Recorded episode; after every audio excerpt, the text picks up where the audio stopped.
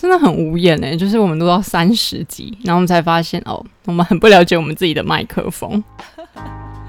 真的，这个东西真的是术业有专攻啦。然后我们侄女的侄，也是侄牙的侄，欢迎收听侄女聊。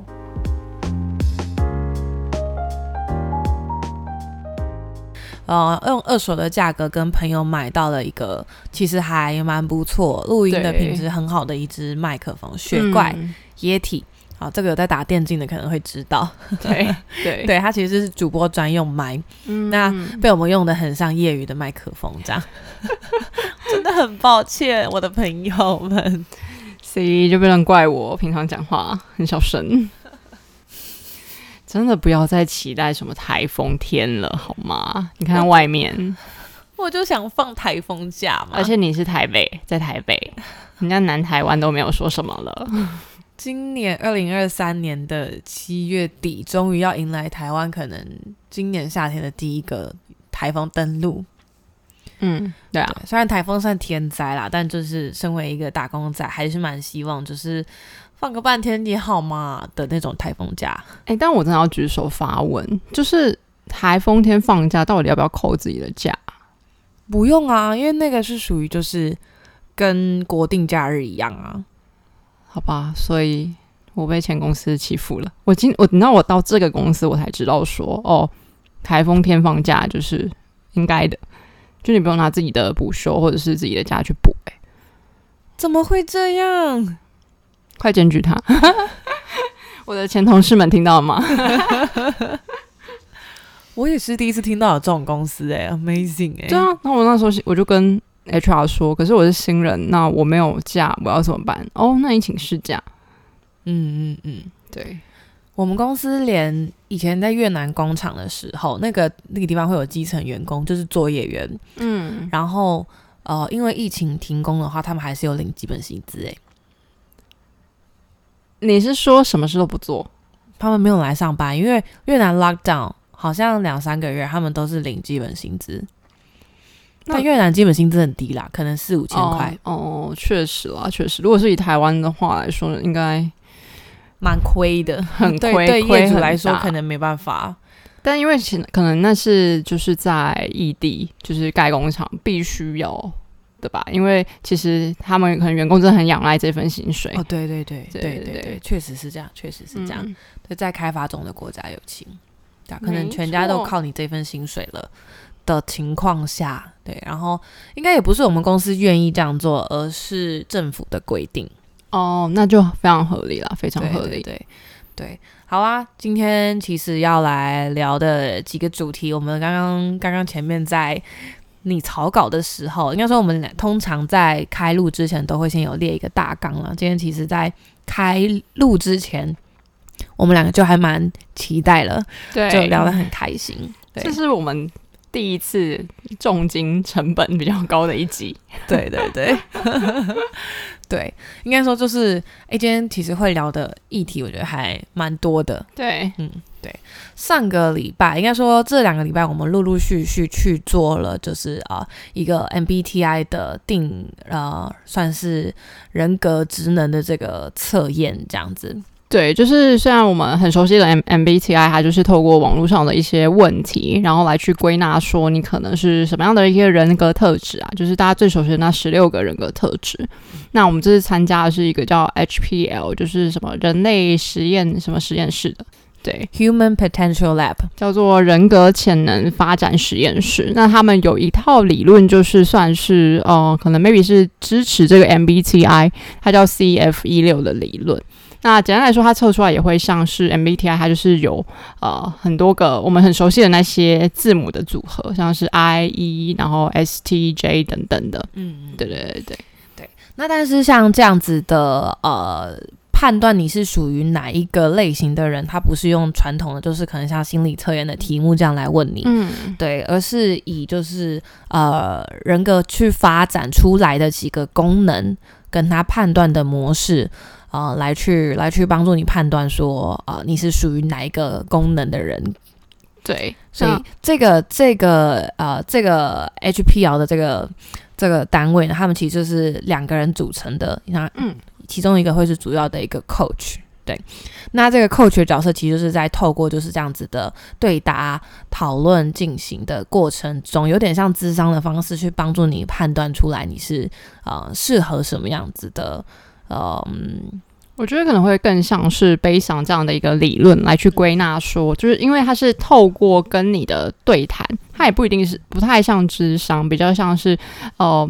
我们在网络上测的那些题目，它透过呃访谈的方式了解更多，比较更深刻、被更 deep deeper 的你自己是什么样子，然后再透过这个理论来去归纳说，哦，你可能会是哪样属性的一个人这样子。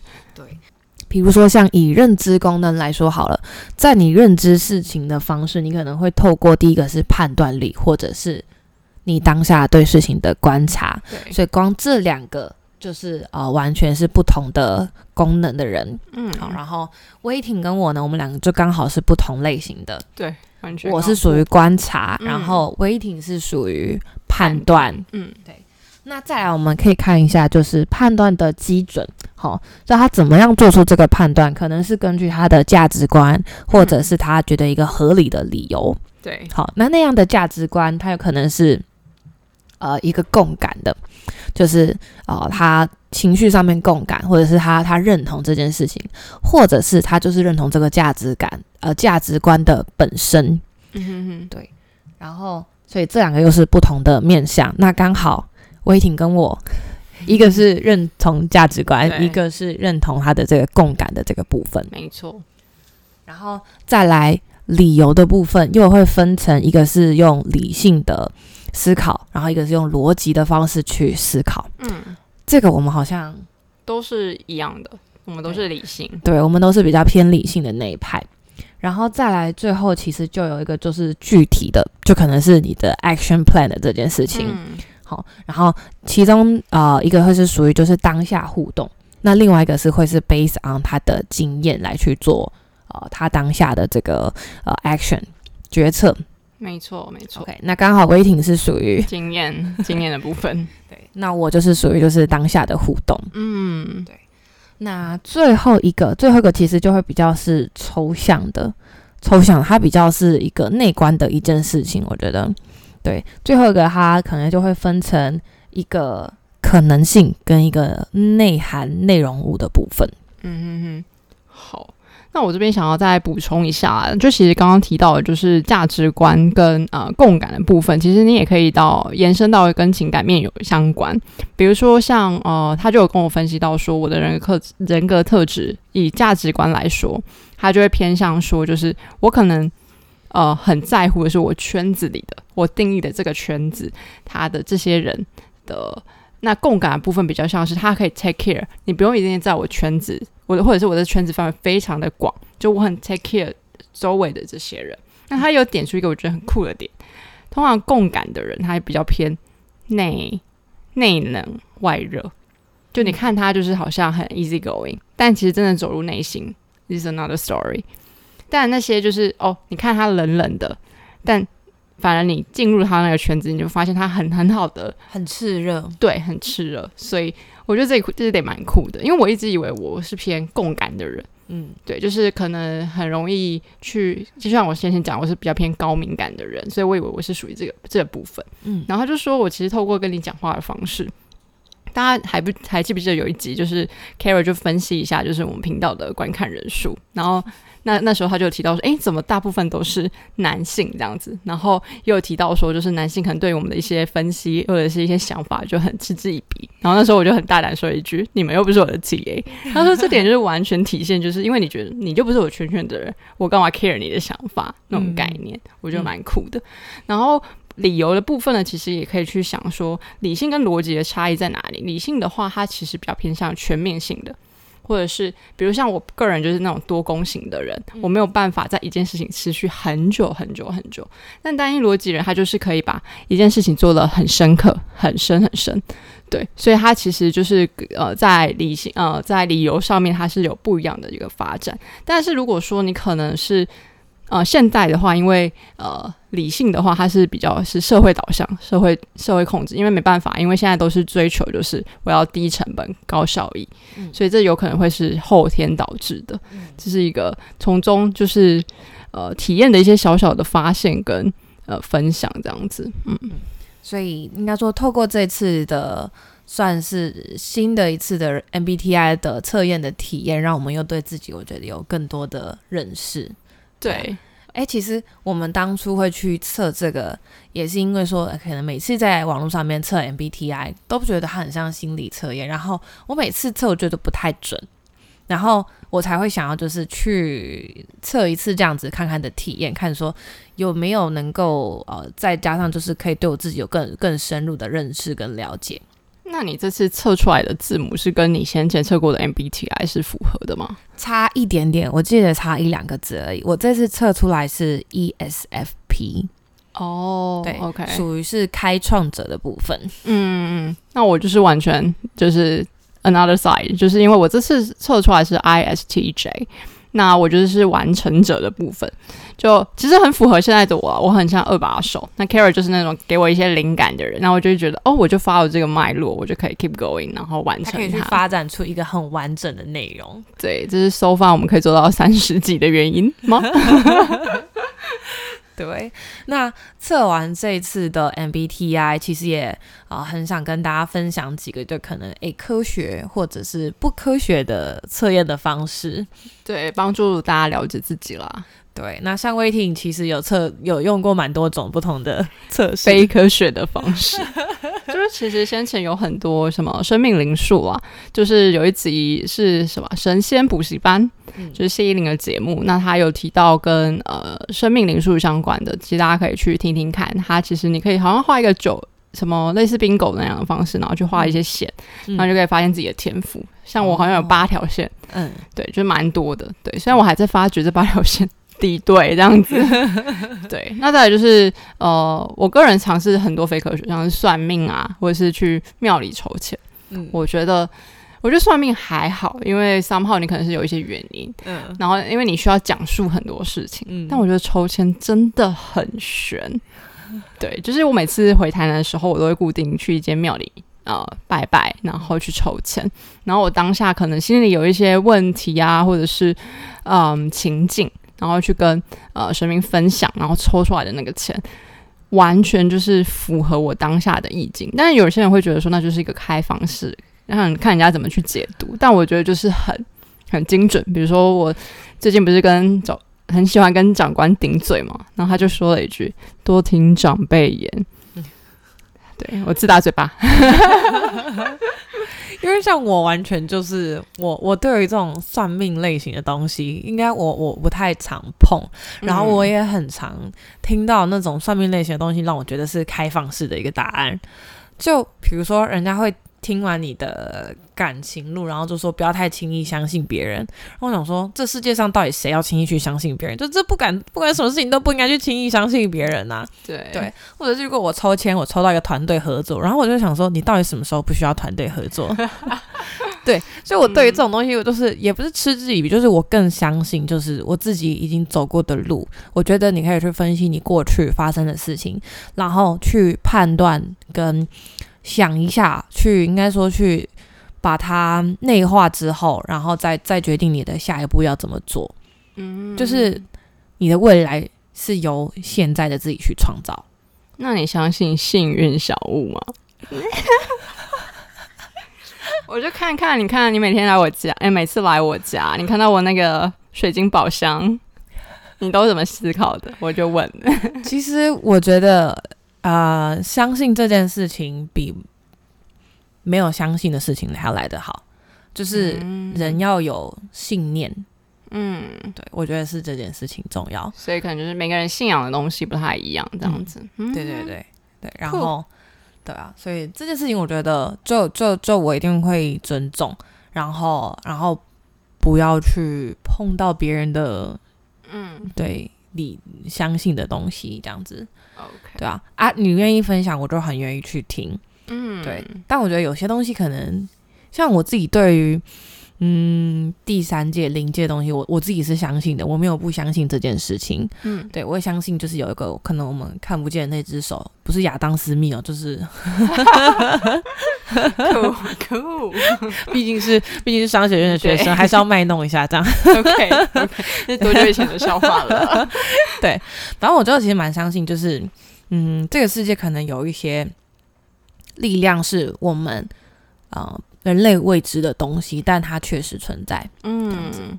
对。然后对我就觉得啊、呃其实啊、像我们讲的，就是这些更了解自己的方式，不管它是科学的或者是不科学的，其实都是呃我们在嗯，我觉得做决定的当下，或者是其实你不一定就是今天很迷惘才能去做这件事情，其实就是随着生命跟时间的这样子呃一直这样过下去，因为时间只会一直往下走，它不会为了谁停留，它是一件很公平的事情。那我不觉得说你的生命是一条一个点一个点一个点，就是你今天要离职才能往下一步走，而是说你今天有一个可能你自己的 plan，你的三年五年的 plan，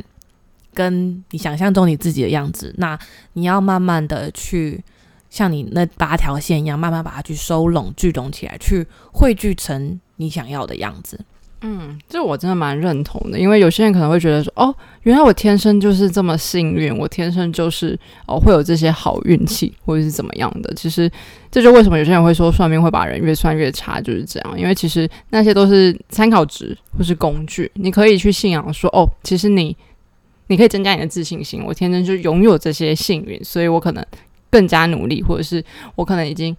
已经比别人更不用耗耗费这些力气了，所以我可以。对于我自己的目标，应该要更加的去用于追求，或是怎么样？嗯，OK，对啊，所以呃，除了刚刚讲的生命灵数啊、抽签算命这些，然后我们还有呃提供，就是大家如果对我们做的这个测验有兴趣的话，它是叫做 CF 十六，然后是呃 HPL，HPL 的这个实验室这个团队他们推广的一个 MBTI 的测验的方式模型，那他们是透过访谈的方式，然后还有另外一个我们在网络上面看到，应该说我看过很多人分享的，它比较就是跟我们刚刚讲的天赋这件事情比较相关，嗯它叫做盖洛普的那个测验。好，那当然后面这几种比较科学性的，就是它有很多。呃，理论去支持它出来，这些东西蛮多都是要付费的。没错，没错，对对对，好，是不是像你在网络上面用心理测验一下 MBTI 这样子，免费的弄一弄这样子，对啦，就就看大家愿不愿意，就是说呃花这个钱，然后去更了解自己这样子。嗯，没关系，最坏打算一零四或是一一人力银行上面应该都会有一些职能的测验，对啊，或是庙里求签也可以啦。更加免费，庙公帮你结钱，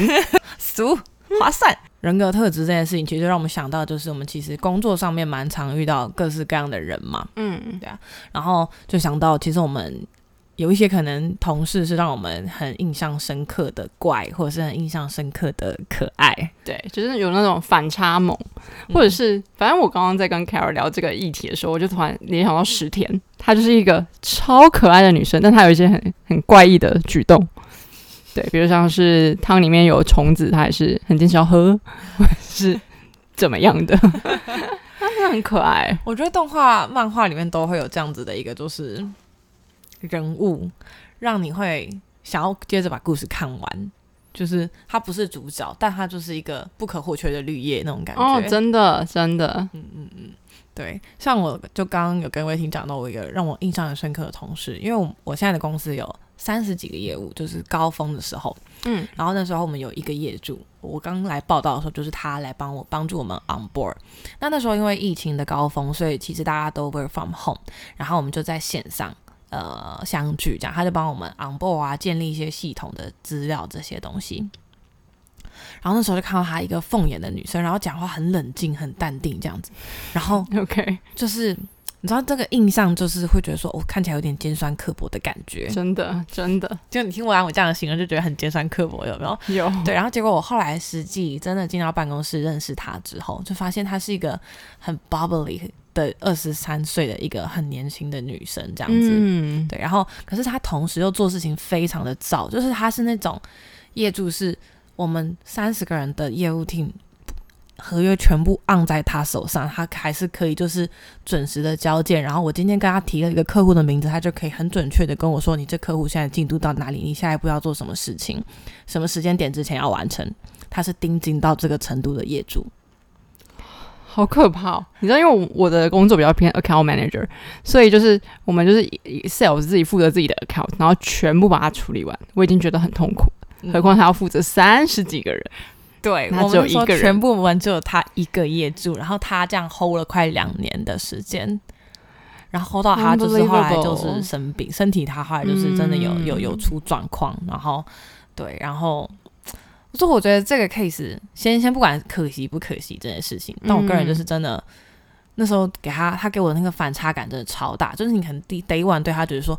哇这个业主感觉好像不是很好惹，然后到 day 可能两百多天的时候就发现说她真的是一个就是很 sweet 的女生这样子，嗯当然不到两百多天才发现，然后到后来才还发现我们俩都有同样喜欢的就是呃偶像团体，嗯对，就是韩团这样。OK OK，对，我们追同一组韩星，然后那时候知道这件事情，就是感觉就是更兴奋、更雀跃，这样就觉得哦，找到同温层了，这样懂懂。对。好啦，希望他身体赶快养好，然后去尝试去他的地方，去到更好好的地方，嗯对啊，就那时候离职的时候，我就只有跟他说要健康、要快乐，这样。嗯，对啊，你嘞？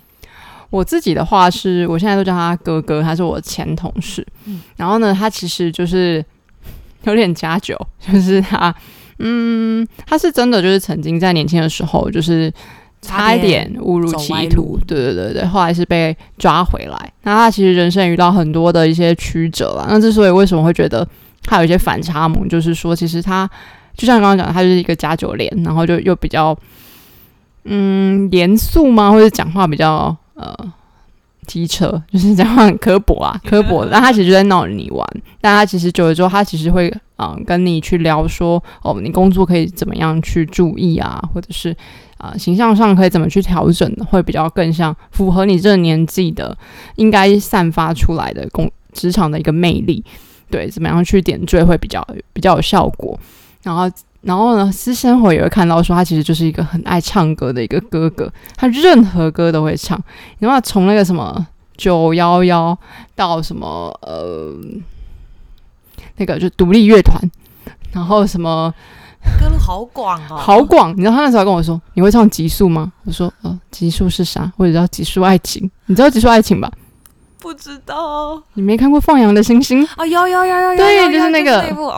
片头曲。那极速就是张东健的、的歌，就是啊很大的落差，我没听过。对，所以他的 range 很宽，然后就是一个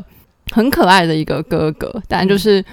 他的表现方式可能真的是要透过其他的方式去欣赏他，你可以可以感受到他的真心。时间，他就是完全就是你第一印象肯定对他很差，跟我刚刚前面讲的那个业主有点对像，你就会觉得后面慢慢认识了，才发现说哦，他是很真性情的这一面。嗯，对你就会觉得说，哎、我。你干嘛 judge 呃 judge 我是怎么样的？尤其是他又是异性，所以就更加会觉得说，哦，所以你嫌我什么吗？什么吗？对。嗯嗯但事后就会发现他是蛮照顾别人的人。嗯，嗯我觉得应该就是职场上遇到很多那种很假的人之后，你就是特别珍惜那种很真的人。真的，真的，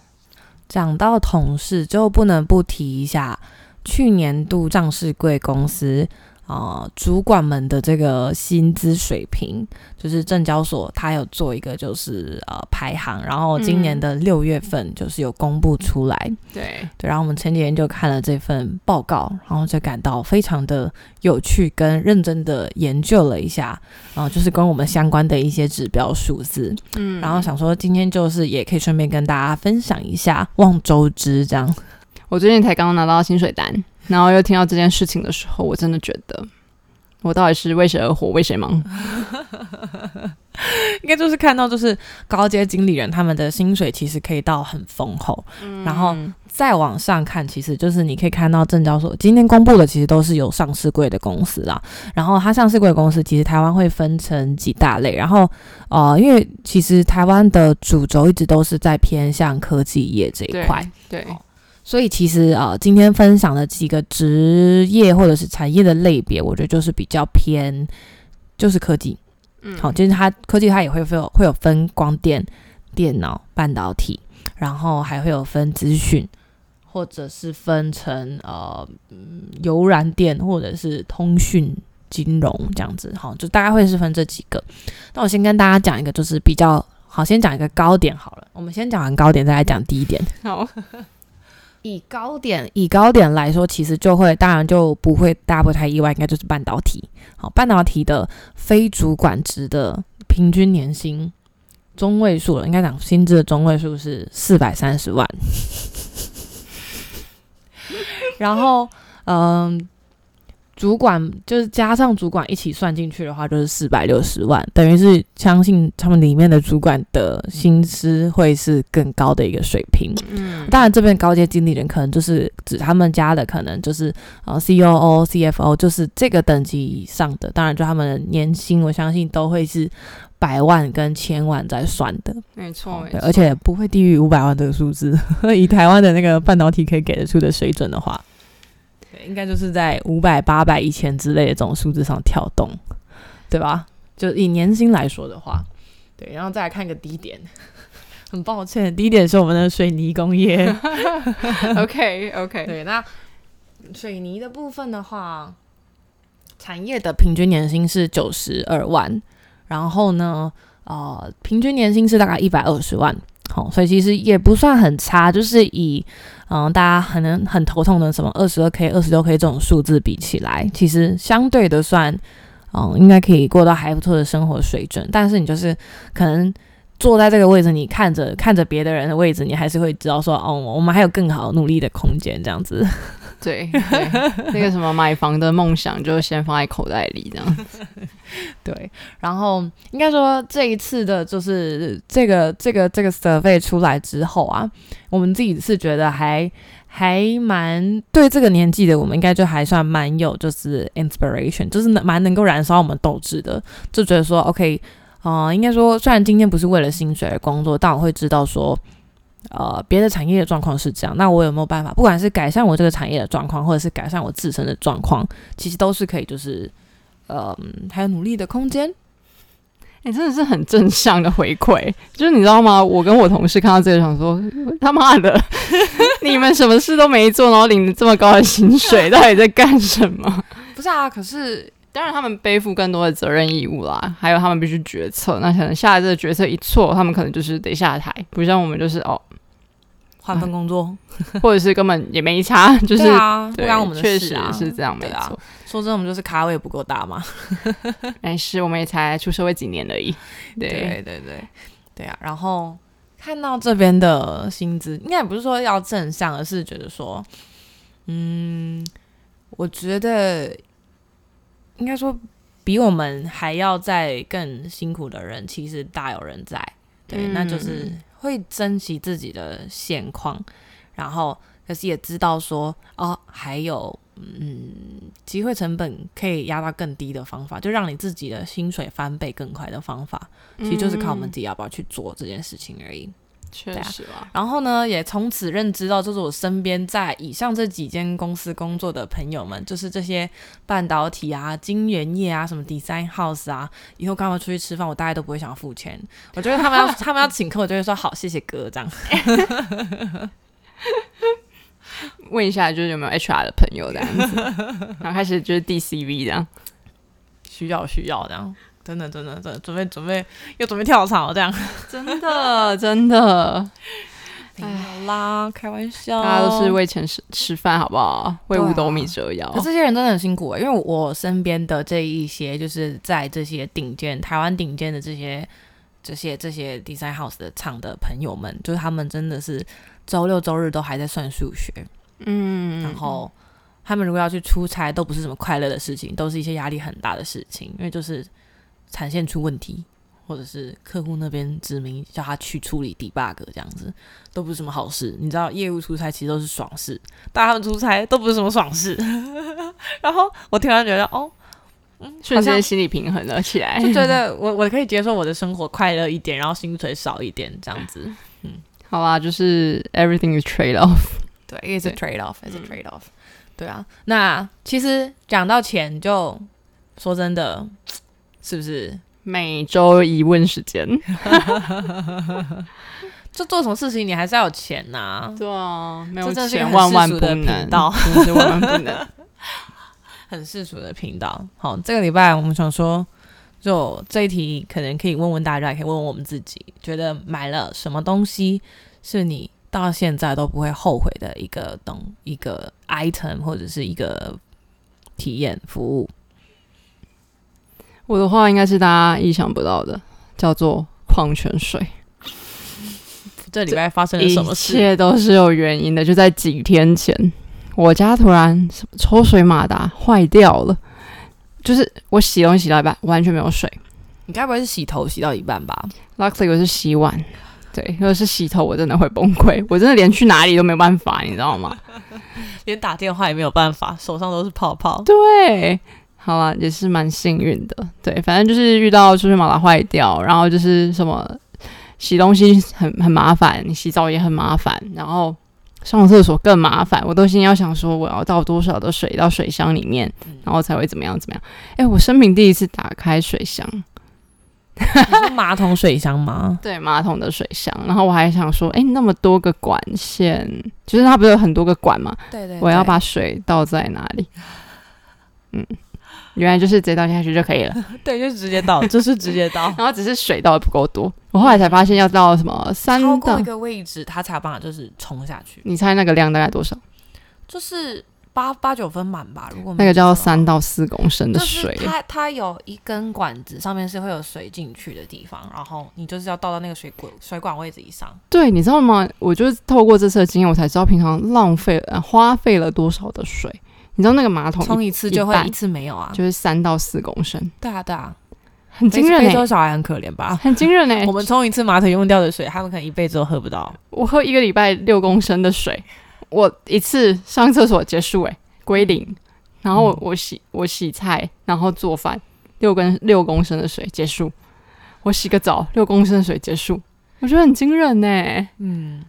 没有这次的体验，你应该 就是会觉得哦，哎、就有水啊，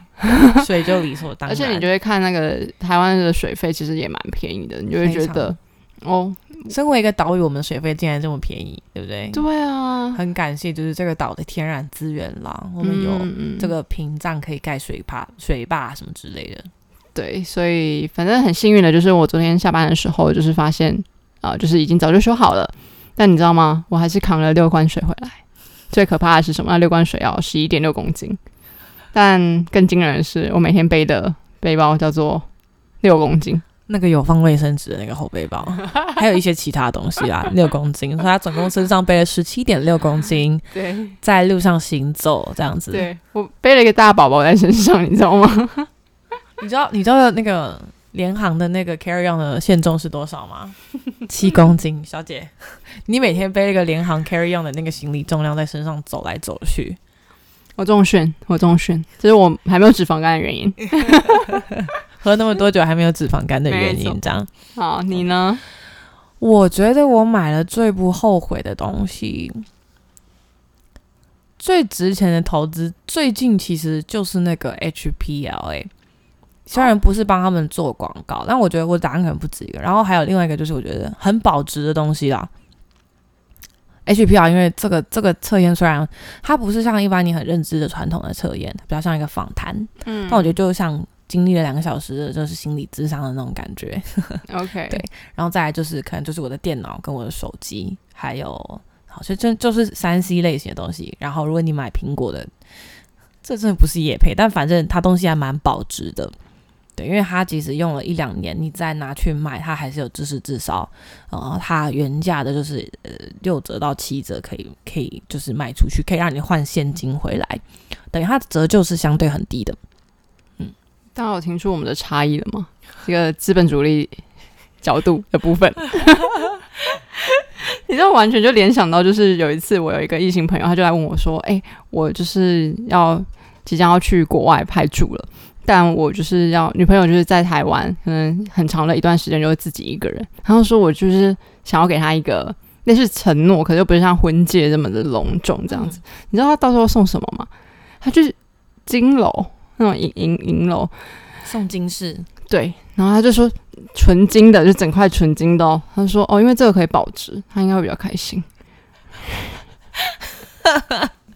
就是他把 promise ring 这件事情变得很务实，这样。对对，我觉得超酷。但我蛮想听的，你有没有就是非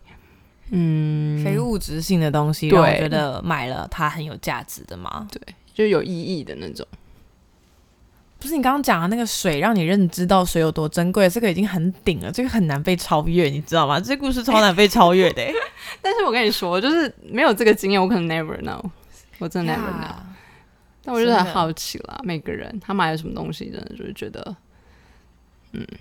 是到现在绝对不会后悔的。哦，我觉得我花在旅行上面的钱是我绝对不会后悔的。嗯我大概工作第一年的时候，就是一毛钱都没存下，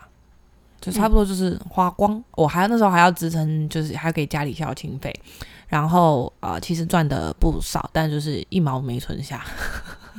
那时候第一工作完第一年，其实还蛮蛮震惊的。但因为我第一年去了好像三四个地方旅行，你想想看，我二十三岁就可以做这件事情。蛮蛮不错的，也也是确实需要花蛮多钱的了。对对对对对。然后那时候就去玩，然后就觉得哦，就是嗯，很清楚认知到自己的能耐可以带自己到什么样的地方。嗯而且那份工作让我享受到很多，就是呃，说真的，就是米其林餐厅、四星、五星的饭店、SPA 每个礼拜都在做，就是那样子的生活，那样子的物质生活，让我意识到说，呃，不是说那件东那些东西不会使我快乐，会，但是我也清楚知道我有能力赚到那样子的钱，嗯但就是，嗯，我愿不愿意拿一些这份工作它可能带的一些呃需要有的牺牲跟他的一些特质去换到这些钱？嗯对，所以那时候花了很多钱在旅行上面，然后旅行当然不就不是只有那些纯享受的东西，而是你花你自己赚的钱，然后带你自己去到更远的地方，那种踏实的感觉。嗯嗯，我觉得当下，而且我那年甚至是自己去独旅，虽然是在国越南国内，但就自己买了机票，然后去，然后去做那种绕红的公车，就是坐当地公车，我就去查，我就去查公车，然后因为我嗯查不到公车，然后我不想花。那时候不就是对不想花计程车费，就是呃从岘港坐到惠安，那那一段路大概是快一个小时的计程车。然后呢，我就不想坐那一个小时的计程车，我就去嗯找了一台绕，就是找了公车，local 人当地人在坐的。OK，然后就一上车，我真的惊呆，因为他的公车门没有关，然后我就坐在那公车门的附近，然后我就全程不敢把我手机拿出来，我就东西全部都收在包包里，tuck in，拉链拉上这样子，然后一直看窗外，因为我很怕东西掉下去啊，或者是随时有他停车或什么有人上来抢我之类的，你知道吗？但他是可以站立的吗？没有没有，大家全部都坐着只，能坐着，大家全部都坐着对对对对对。反正，而且你知道为什么那个门会开着吗？就是有可能他们第一个车久，然后在他们那个公车都是在就是路边那种慢慢的，是很像 hop on hop off 的那种哦公车，会随时他们会招揽客人，哎、来上车上车这样。哦，对。好酷哦，对对对，很有趣。然后我那时候去越南那一趟旅行，就是应该说那趟去中越的旅行，我就呃去除了坐这个绕红的公车，然后安排自己去上瑜伽课，嗯。然后呃住在那种就是很当地的 Airbnb hostel，然后骑着脚踏车、机车这样拉拉手，然后就觉得很开心。说真的，就觉得，嗯、这些东西都是是比物质上面来说是还更会让你记得很久的一种感觉，然后它是你的养分，这样。确实，这些体验它的附加价值跟物质是完全不同的，而且尤其是因为你是花你的钱然后去出国，跟可能之前出国交换的时候的心情又不太一样，完全不同，完全不同。出国交换的时候根本不敢花钱啊！我因为我上次有讲过嘛，一条吐司要吃一个礼拜，对，然后配什么，我们就会买一包火腿，一包起司，再配一盒 cream cheese，吃一个礼拜，好难想象，对吧？然后再加上后来后来去工作，其实就是哦、你你知道钱是要在赚的，所以是辛苦的，所以你你去会去更更想说，不是不管是 CP 值或者是价值，其实你都会去就是真的想过再把这个钱花下去。嗯嗯，就是下的决定会比较谨慎一点的啦。嗯，对，但现在好像也没有变得更谨慎，开销还是一样大。对，荷包还是一样空，所以看我看到那个刚刚讲薪水那个，不是很爽。对啊，大家可以如果对那个薪水那个有兴趣的话，就可以去搜寻，就是上市贵公司，然后证交所，然后或者是搜寻证交所薪水，嗯嗯 揭露。嗯好，对，相信他很快就会跑出来吓吓你这样。嗯，好啦，再来跟我们分享一下，就是买了什么东西会不不会后悔，好不好？对哎你知道我们我昨天就是我们不是上了就是上一次上个礼拜的那个卫生纸的部分嘛，就是随身包包是不是应该要放卫生纸？嗯，我发现大家是不是有点爱面子？因为我们看得到谁是 voters，大家都会投有，是不是？对，目前只有一位勇者投哦，我没办，法，因为我我就不我都会忘记啊，或者什么什么的。可我应该要投票的，我就可以让那个人更有勇气站出来吧，大家。对啊，再欢迎大家跟我们互动啦。OK，好，今天就这样，拜拜。